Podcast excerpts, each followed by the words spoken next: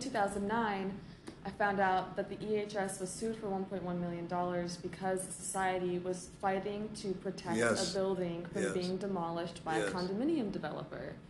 Um, it's a historic building. I've seen it before, and it has just such beautiful architecture. It's at 6018 North Kenmore Avenue. Yes. So I was wondering um, if you could talk a bit about just Oh, I like would why love it's so great. I would to, love to. I lived Yeah. through that nightmare. to protect these historic buildings. I, I, I lived through that nightmare. Mhm. Um, that was a real nightmare. yeah. Um, we had always been trying to find ways to protect the remaining single-family homes on Kenmore Winthrop. Kenmore Winthrop was the original Edgewater. Um, and a lot of those have been torn down because of the, the four plus ones uh, and so on over the years. And we were really desperate to find a way. So we had talked to the alderman, Mary Ann Smith, and she, you know, she was somewhat sympathetic.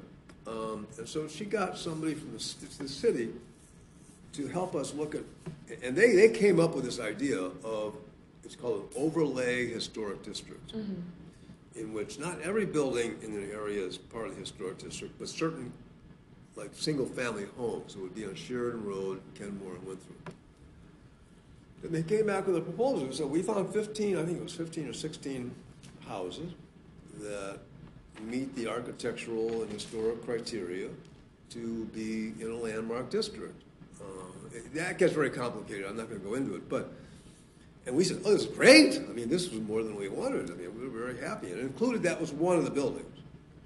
Well, at the time, and so uh, Mary Ann Smith had a, uh, I guess it was kind of like a free-for-all community zoning committee in which every condo association and block club and association had, had a vote. So even if you were down in South Uptown, you could vote on something happening up here. And they had these big meetings. Anyway, so we lobbied the community to try and support this proposal that we didn't, we didn't prepare it. It was prepared by the city planners, the city professional planner. And they proposed this, this district. so we went to block clubs to make our pitch, to churches, whatever, condo associations. And, but all of a sudden we started getting pushback because there are people saying, you can't tell me what to do with my property. well, excuse me, we have laws that tell everybody what they can do and can't do with their property. I mean, it's like, hello, you know, it's like these crazy right wingers now. It's like, don't tell me what to do. Wear a mask. Don't tell me what to do. I'm not going to have to put my garbage out. Excuse me, you got to put your garbage out. You got to have you got to have safe drinking water. I mean, you know, mm-hmm. there's all kinds of laws that regulate what you can do with your house and can't do with your house. Anyway, but there was this this this pushback, and, and, it, and it caught fire, and it got real nasty, really nasty, because uh, some people said, well. I bought this house 50 years ago, and if I can sell it for a big profit, that's my retirement. Well, you know, I can, I can understand. That's kind of a sad case, but not all these cases are that. It's people just want to make a buck. Anyway, so with that building, the woman next door to that building is one of those condo buildings. And unfortunately, at that time, the real estate market let that happen. Because in its place was this, it was a George Washington Maher building. It had been meticulously rehabbed. But the owner couldn't get what he wanted. He wanted like seven hundred fifty thousand for it, and he couldn't get anybody to buy it in a single-family home. This was a, George Washington Maher was like right up there with George, with Frank Lloyd Wright. And, um,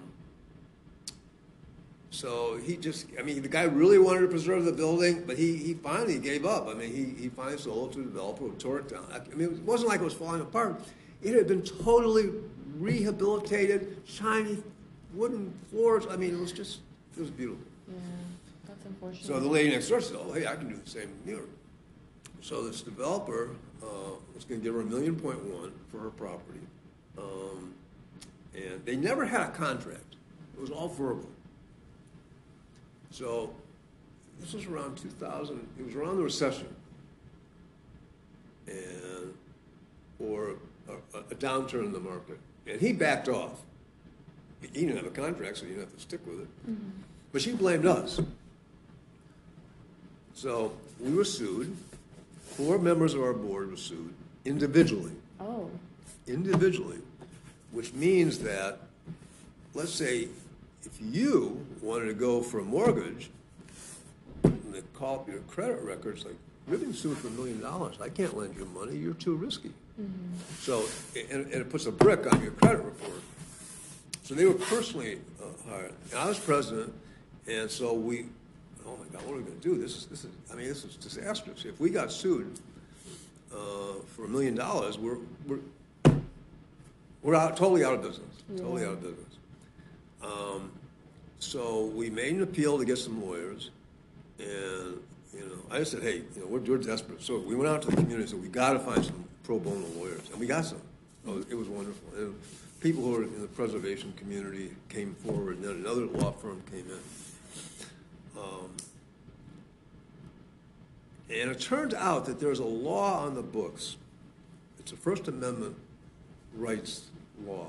In- It's called the anti-SLAPP legislation. The SLAPP stands for, the point of the law was, if I make a public statement in support of a zoning change or development change or anything in the community using free speech, my right to make, express my opinion about something, you can't sue me for damages. Mm-hmm. The only way you can sue me is if I've got some ulterior motive. You know, like, oh, I don't want that car dealer going, going in there because, you know, I want this, I want to buy the place, you know? I mean, if you have an ulterior motive, yeah, then you, then it's a different dynamic legally. But we were just expressing our opinion in support of a city proposed. The city didn't take an official position to do it, but they said, this is a proposal that you guys might want to consider in the community, so it was being debated. Yeah. I saw that um, Alderman of the time, Mary Ann Smith, developed a plan with the city department of the planning, of planning staff. Yeah, but then, then when she took it to the community, it was like, oh, this isn't my plan. I, Yeah. I had nothing to do with it. I- And I love Mary Ann Diaz. She's a very good friend of mine, but she, there was so much heat in the neighborhood on both sides that she just backed off and said, I don't know anything to with this. So the total bills that we would have gotten had we had to pay them was over six hundred thousand dollars. Mm, wow. Over six hundred thousand dollars. It would have bankrupted us. Yeah. It would have bankrupted us. And, and so, um, so, but back to the slap suit, there, there was a law in the books, and I remember visiting the president of the Senate, John Cullerton, who had been the co-author of that bill with the ACLU, and he said, you know, him, he, he represented an area up here, and it was like, he said, "Wow, I want to help you, but, you know, uh, it's never been tested, because what happened was, uh, the judges did not want to rule on a law that said, that required the courts to throw out cases. And it had never been tested before that way. In other words, it it had to do with judicial versus legislative in terms of telling the courts how to rule on certain cases. And it had never been tested. And every judge we kept going to, we'd say, well, they have, according to law, they have 90 days to prove we have no, they do, we do or do not have a vested interest.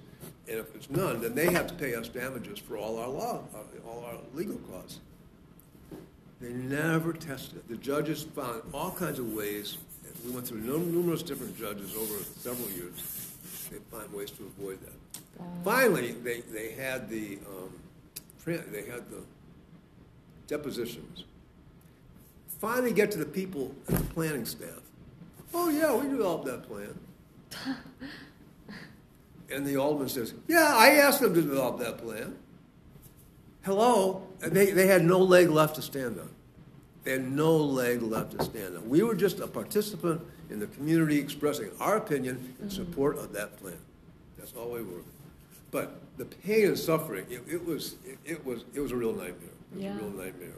And, um, Sounds like it. and in the meantime, uh, my dear, wonderful friend, Tricia Van Eck and her husband bought the place. It's, it's this fabulous, fabulous uh, avant-garde gallery, Yeah. experimental art, uh, and I love her to death. She, by the way, she's co-chairman of the Edgewater Environmental Coalition. Mm-hmm. Yeah, she's, she's a real treasure. And that's one of the things we do at the museum is we, we give out these uh, Edgewater Treasures Award awards.